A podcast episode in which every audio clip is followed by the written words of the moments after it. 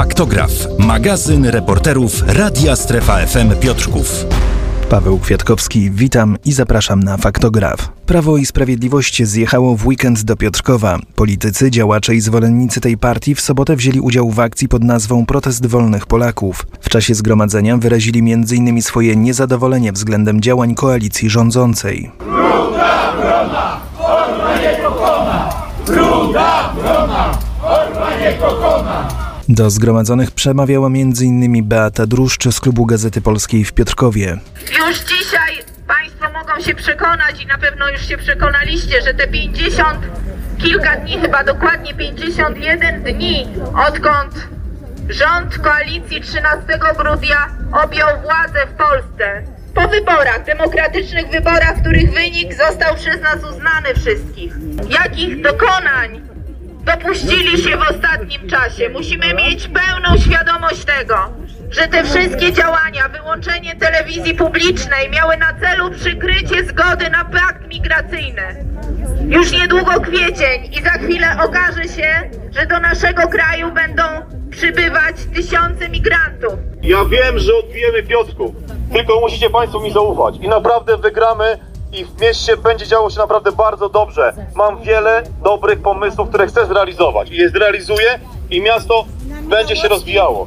Naprawdę, mam nadzieję, że kiedyś będziemy lepszym miastem e, niż nawet Łódź powiedzmy. Dodał Łukasz Janik, radny Rady Miejskiej w Piotrkowie, którego już następnego dnia przy okazji spotkania środowisk PiSu z byłym wicepremierem Mariuszem Błaszczakiem zapytaliśmy o to, czy zamierza kandydować na prezydenta Piotrkowa. W tej chwili jeszcze decyzje nie zapadły tak naprawdę.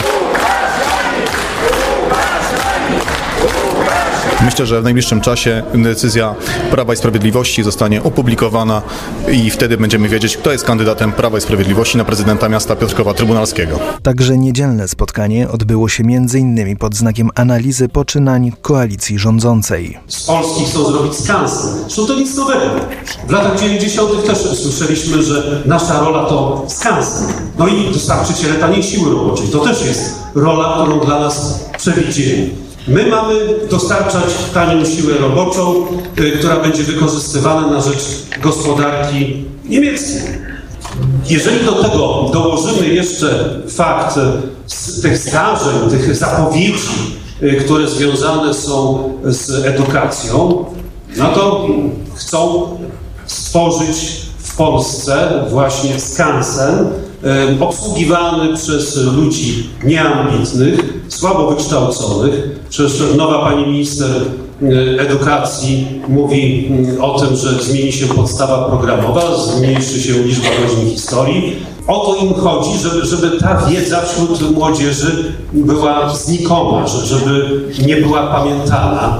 Y, A jeszcze, proszę Państwa, y, taki absurdalny postulat, jaki usłyszeliśmy ze strony pani minister edukacji narodowej. Wiecie Państwo, że pani minister chce wprowadzić y, sport bez rywalizacji.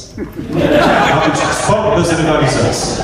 Sport jest rywalizacją, szlachetną rywalizacją, opartą na zasadach fair play. Mówił Mariusz Błaszczak, który podkreślił również, że ważne jest stworzenie mocnych list podczas zbliżających się wyborów samorządowych. Na ten temat przedstawiciele Prawa i Sprawiedliwości nadal jednak nie składają konkretnych deklaracji. Czy Prawo i Sprawiedliwość ma swojego kandydata na prezydenta lub kogoś, kogo poprze w tych zbliżających się wyborach? Myślę, że w najbliższym tygodniu będzie odpowiedź na to. Grzegorz Lorek, poseł na Sejmie. W tej chwili jeszcze jest przedwcześnie, bo jak powiedziałem, nie ma decyzji.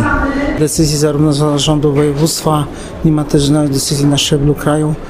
Myślę, że będzie odpowiednia konwencja w Piotrkowie, gdzie kandydat i kandydaci do Rady Miasta zostaną pokazani i wtedy, że tak powiem, kurtyna opadnie, będzie wszystko jasne. Z pewnością wybory samorządowe są bardzo ważną akcją, którą będziemy realizowali. To bardzo ważne działanie. Zbigniew Zięba, szef struktur piotrkowskich Partii Prawo i Sprawiedliwość. I na pewno Prawo i Sprawiedliwość zabierze głos w sprawie wyborów samorządowych. W Piotrkowie Trybunalskim zabierze głos w sprawie kandydata na prezydenta tego miasta. Na pewno zrobimy to w trakcie kampanii. Czy znany jest już kandydat, którego którego Prawo i Sprawiedliwość poprze w wyborach w Radomsku. Jeszcze nie ogłoszony, ale, ale już znany. Anna Milczanowska, poseł na Sejm Rzeczypospolitej Polskiej. Także poczekajmy, za kilka dni będzie kandydat robił konferencję, będzie ogłaszał i będzie szedł z poparciem Prawa i Sprawiedliwości ze swojego komitetu. Relacje z protestu oraz spotkania Prawa i Sprawiedliwości znajdziecie na portalu epiotrkow.pl.